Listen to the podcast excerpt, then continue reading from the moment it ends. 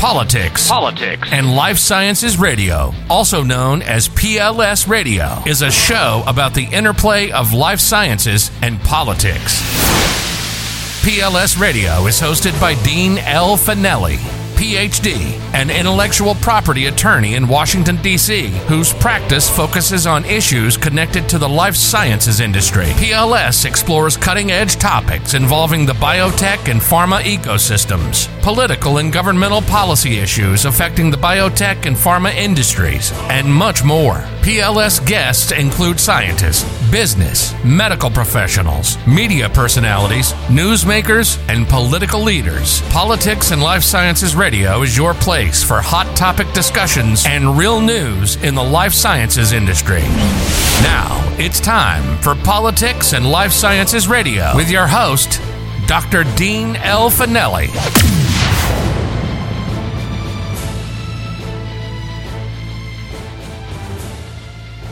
Good afternoon. This is Dean Fanelli with Politics and Life Science Radio. Thank you for joining us today, where we explore all the cutting edge issues in the life science industry, as well as the politics that drive that industry. I'm very happy today to have as our featured guest Dr. Gigi Kwik Gronvall. Dr. Gronvall is an immunologist by training, so she'll have a lot of uh, important information to share with us, uh, especially on why we should get kids vaccinated.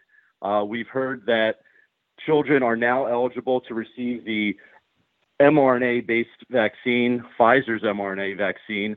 Uh, children 5 to 11 have been authorized by the US FDA. Uh, so we've seen, heard from the White House about uh, a million children were vaccinated the first week that the vaccine was available. And quite frankly, I had my kids vaccinated this past Wednesday. So, you know, it's a very personal decision for a lot of parents. You know, obviously, when we think of our kids, uh, you know, we take special precautions. Uh, a lot of parents themselves have been uh, a little hesitant to get vaccinated, and certainly uh, we know that that would probably bleed over to uh, probably not getting their kids vaccinated as well. Certainly, when we look at the data out there and the information overall, there have been 7 billion doses administered globally of all the available vaccines, many of which have been the Pfizer and Moderna mRNA based vaccines. Uh, so generally speaking, they're extremely safe. Uh, they're not 100% safe. We are aware that there have been some side effects uh, with certain people, some adverse reactions. Uh, and certainly when we think about uh, children, we know younger adults did experience what was called myocarditis, um, inflammation of the heart muscle, where this was a side effect of the mRNA vaccine. So very happy to have joining us today, uh, our featured guest, Dr. Gigi Kwik Gronvall. Uh, as I mentioned, Dr. Gronvall is a immunologist by training. She is a senior scholar at the Johns Hopkins Center of Health Security and associate professor in the Department of Environmental Health and Engineering at the Johns Hopkins Bloomberg School of Public Health. Uh, Dr. Gronvall is also an Alfred P. Sloan Foundation Leadership in Biosecurity. Uh, from 2010 to 2020, uh, Dr. Gronvall was a member of the Threat Reduction Advisory Committee uh, from 2014 and 15. She led the preparatory group uh, that examined the U.S. government response to the Ebola outbreak. So, really very lucky to have Dr. Gronvall with that experience and a lot more. Dr. Gronvall, thank you so much for joining us today. Thank you so much. Great to be here. So, given your background in immunology, you know, the question a lot of parents have is, you know, should they get their kids vaccinated? You know, the risks. Uh, as I mentioned, I had my kids. I have a five-year-old and an eleven-year-old. I had them vaccinated this past Wednesday. Uh, we talked to, we had them vaccinated at our uh, kids' pediatrician. We talked to the pediatrician, and uh, you know, we felt comfortable for for us. But generally, you know, surely some parents out there are going to be a little hesitant. What do we tell parents, you know, to kind of reassure them? Yeah, I mean, you mentioned that your kids were vaccinated on Wednesday. My youngest was vaccinated on Wednesday also. Um, he he's uh, he was 11, but he just turned 12. So I um, got him got him in just at the uh, you know he's definitely on the cusp. I could have uh, done either way. Um, and my older child has been vaccinated too. He's 14. Um, it's it's uh, there are a lot of reasons for for why it's a really good idea to get vaccinated. Um, some of them are practical reasons, like um, my child does not. Um, if there's a positive case, uh, they're um, in his school, and because they, they, do pooled testing in his school, um, they he won't have to. Um, you know, be worry about being quarantined for the 10 days. If he's a close contact, they will do testing um, um, regardless. But uh, now that he's vaccinated, that's not that's not an issue um, anymore. So that's a good practical reason to um, to get vaccinated. But the things, the reasons why I wanted to get them vaccinated were more about just concerns about disease and. I think we we really um, have been so focused, rightly, on COVID being a very serious for older people and and that's i mean that's absolutely true. The most people who have died have been older and um, and so it was a priority to get seniors and then people middle age to get vaccinated. Um, but you know kids are not it's it's not like kids don't have problems with covid. Um, it's it's now uh, a top 10 killer of children um, in uh, in this age group, in the five to eleven age group. Um, it's uh, there. There are children who have, you know, who don't, um, who thankfully don't die or don't need to be hospitalized, but have lingering effects, um, and that last weeks after they have theoretically recovered from COVID. And I've certainly talked to uh, teens as well um, who have lost their sense of taste and smell um, for many months, and it hasn't returned yet, and it's unclear whether or not it's going to return, and and that has a lot of mental health implications as well. So there there are a lot of really good reasons to get vaccinated. Um, you know, beyond uh, you know thinking that this is just for a problem for adults. Yeah, one important issue, and this came up uh, personally for me as well. And you mentioned that you have an 11 year old who will be 12. Uh, I have a nephew that's in that kind of age range. He'll be 12 in January. And his mother said, Should I get him the, the 10 microgram dose, the smaller dose that's available for children, or should I wait until he turns 12 and get him the 30 microgram, the adult, uh, so to speak, version of the vaccine? Where do you come down on that? If you have a someone that a, can get vaccinated, you know, an 11 year old that can get vaccinated now, uh, or that's a birthday's coming up, should they wait and get the higher dose, or does that just really not matter? Yeah, you definitely got the right person on on, the, on this uh, for for that question because uh, that was exactly the situation I was in, and so I um, that was I did a lot of research on this. Um, so yeah, so my um, I was hoping that we could get him vaccinated weeks ago, um, but that's not the way things worked out. And so um, I tried to uh, I I looked at the data for that Pfizer has for five to eleven year olds, and it seemed that with the lower dose they were getting um, equivalent efficacy of the vaccine, but with slightly um, fewer side effects, and you know just low, lower levels of um, tiredness and soreness, and and so I just focused on the fact that it, the um, the efficacy looked equivalent, and it was really about timing. And um, I just wanted him to be protected as soon as possible. The CDC has recommended that um, so if you are vaccinated, get your first dose when you're 11, and then you turn 12.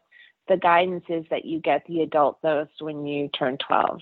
But they also say that if you end up getting the the lower dose that you're still considered fully vaccinated. So I think we're just in an area where there isn't a lot of super conclusive data, but it does look like the um, the third of a dose is protective, and so that's really the um, what the bottom line was for me. And then there were practical considerations as well because I tried to. I was like, well, you know, hey, he's going to turn 12 on Thursday why don't I just, you know, book him a vaccine appointment for Thursday at my local, you know, pharmacy? And uh, but they wouldn't let the system wouldn't let me actually book that appointment because he wasn't 12. So um, there was a, a vaccine clinic run by my city that was literally across the street from where I live. And so I said, okay, well, let's just do that the day before he turns 12. Got it. Now, one of the other issues we're hearing a lot about, and this was the same for adults as well, is these mandates for children to wear masks while they're in school. And certainly, you know, pre vaccination, we all get it, uh, or, or at least most of us get it, why they should wear a mask uh, even though, as you mentioned, you know the risk is lower with children uh, compared to older individuals. It's not zero, and it's, it's they still get sick, and there have been about a thousand deaths.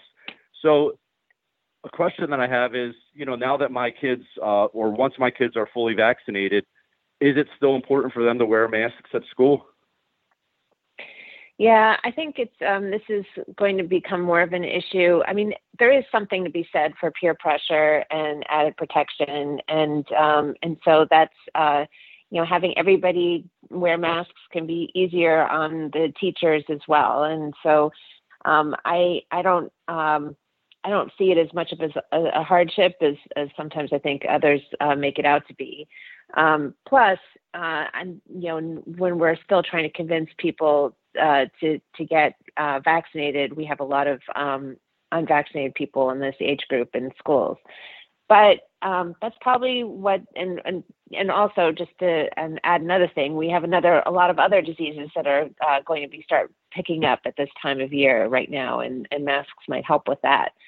So, um, so I don't really see it as a we must get this uh, solved now but it could be a good incentive for people to um, if you're vaccinated then you don't need to wear a mask anymore that's uh, the kind of that that's the kind of incentive we have um, here for uh, testing. So once you're once you're vaccinated you don't need to do the weekly um, uh, pooled testing and uh, trying to come up with other incentives as well. Like in baltimore city if you're in high school if you want to play fall uh, winter sports you have to be vaccinated. So there's there's uh, definitely some in- incentives to have extras um, available to you if you if you are vaccinated.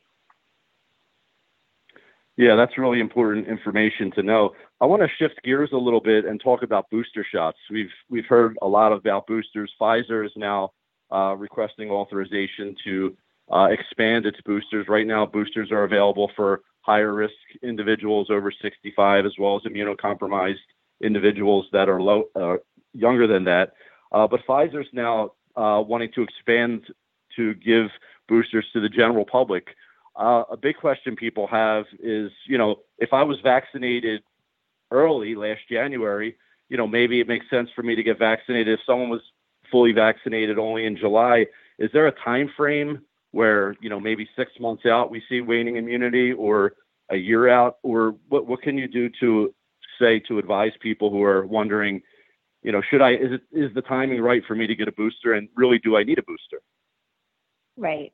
Yeah, I've been encouraging everyone to get a booster if they can. So um, if this is uh, if they're six months out after having the Moderna or Pfizer vaccines, um, then uh, then they uh, can book their appointment and get a booster.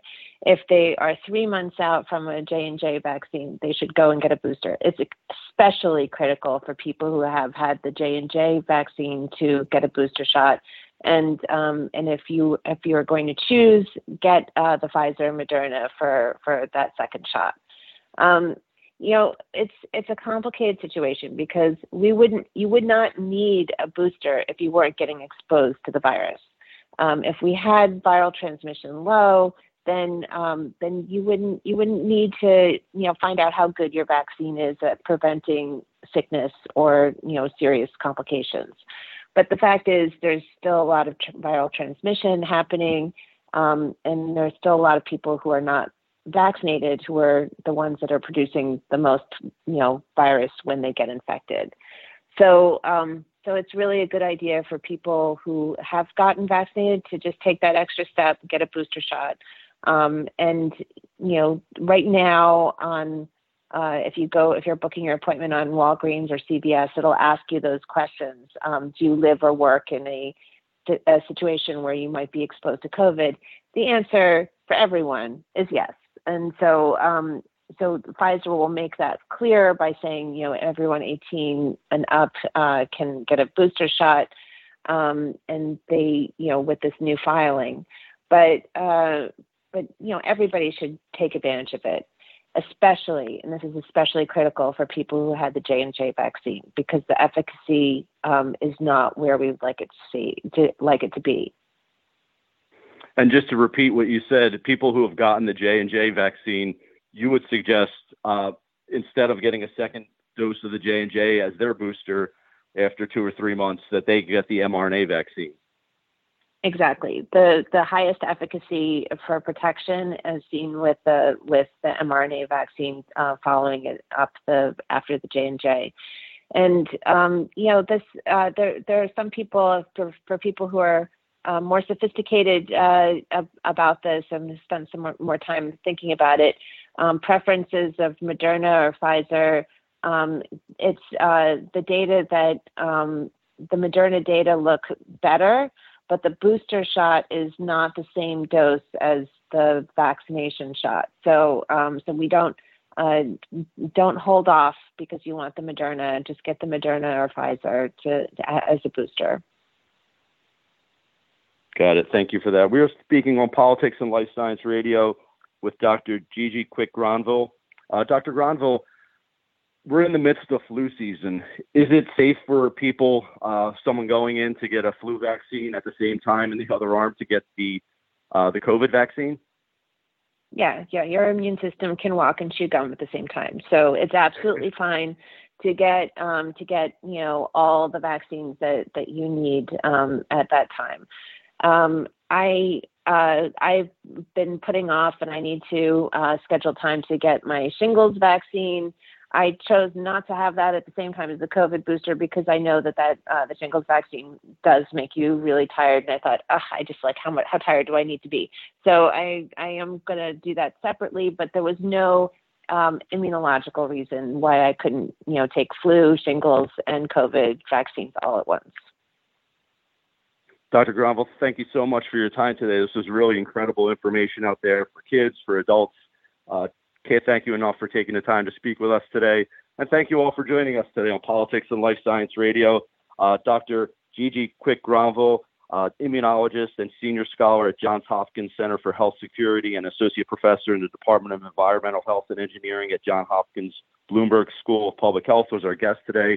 Thank you so much again, Dr. Gronvall, for joining us. Thank you so much. Great to be here. Thank you for listening to Politics and Life Sciences Radio with Dr. Dean L. Fanelli. For more information, check us out at facebook.com slash politics and life sciences.